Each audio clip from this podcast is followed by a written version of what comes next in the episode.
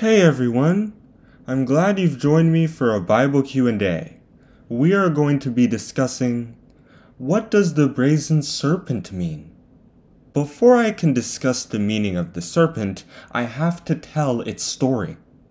The Israelites were a very stubborn people, as said in places like Deuteronomy chapter 10 verse 16, and because they didn't have faith, they sinned again and again, despite God's wonders in Egypt.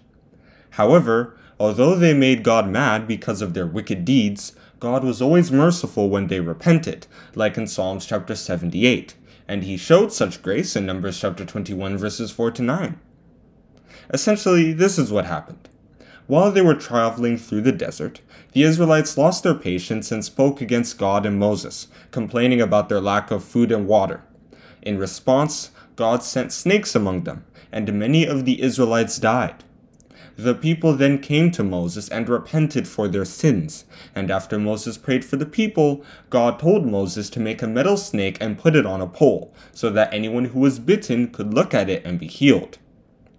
Now, the reason why the brazen serpent is so significant is because it symbolizes the advent of Jesus.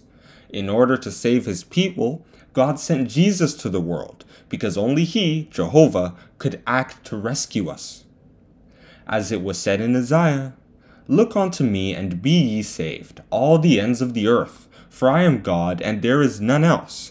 Isaiah chapter 45, verse 22. His son would do two things on earth. First, he would sacrifice himself to deliver us from sin. As it was said in 1 John, "My little children, these things write I unto you, that ye sin not. And if any man sin, we have an advocate with the Father, Jesus Christ the righteous, and he is the propitiation for our sins, and not for ours only, but also for the sins of the whole world." 1 John chapter 2 verses 1 to 2. Second, he would be a mediator through whom we'd get eternal life. As it was said by Paul, "For there is one God, and one mediator between God and men, the man Christ Jesus, who gave himself a ransom for all, to be testified in due time." 1 Timothy chapter 2 verses 5 to 6.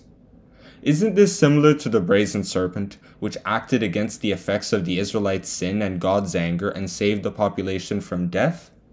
Naturally, Jesus found the link between himself and the snake, so he said, "And as Moses lifted up the serpent in the wilderness, even so must the Son of Man be lifted up, that whosoever believeth in him shall not perish, but have eternal life."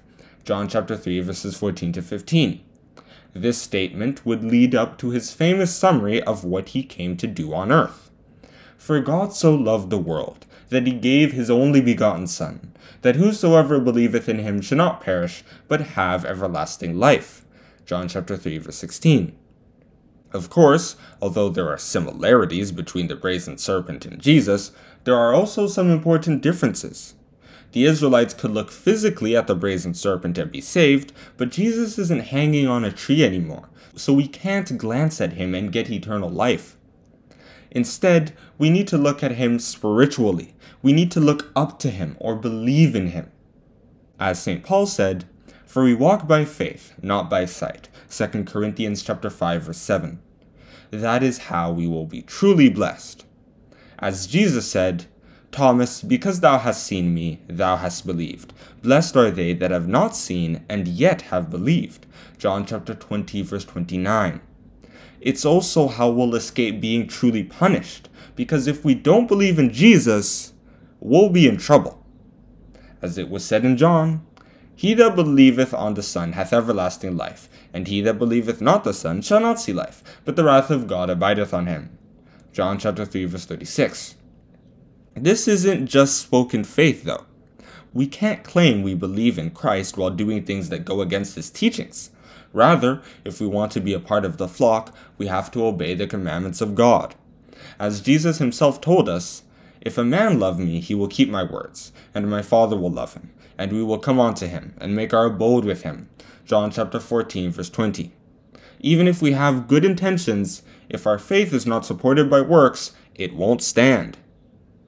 As it was said in Luke, "He that heareth and doeth not is like a man that without a foundation buildeth an house upon the earth, against which the stream did beat vehemently, and immediately it fell, and the ruin of that house was great." Luke chapter 6 verse 49. Thus, I'd say that in order to reap the benefits of our modern brazen serpent, Jesus Christ, we must work towards obeying God properly. As it was said in Philippians, "Wherefore, my beloved, as ye have always obeyed, not as in my presence only, but now much more in my absence, work out your own salvation with fear and trembling." Philippians chapter 2 verse 12. And that is where I'm going to stop with this Bible Q&A. What does the brazen serpent mean? The brazen serpent represents the coming of Jesus to this world and how we can all be saved by Christ's ransom sacrifice. Thank you for listening. Oh, one more thing. Like what you heard today? Share your thoughts by using the link https://anchor.fm/BibleQ&A1/message. Once again, that's https://anchor.fm/BibleQ&A1/message. Hope to hear your wonderful feedback. It might appear in an episode.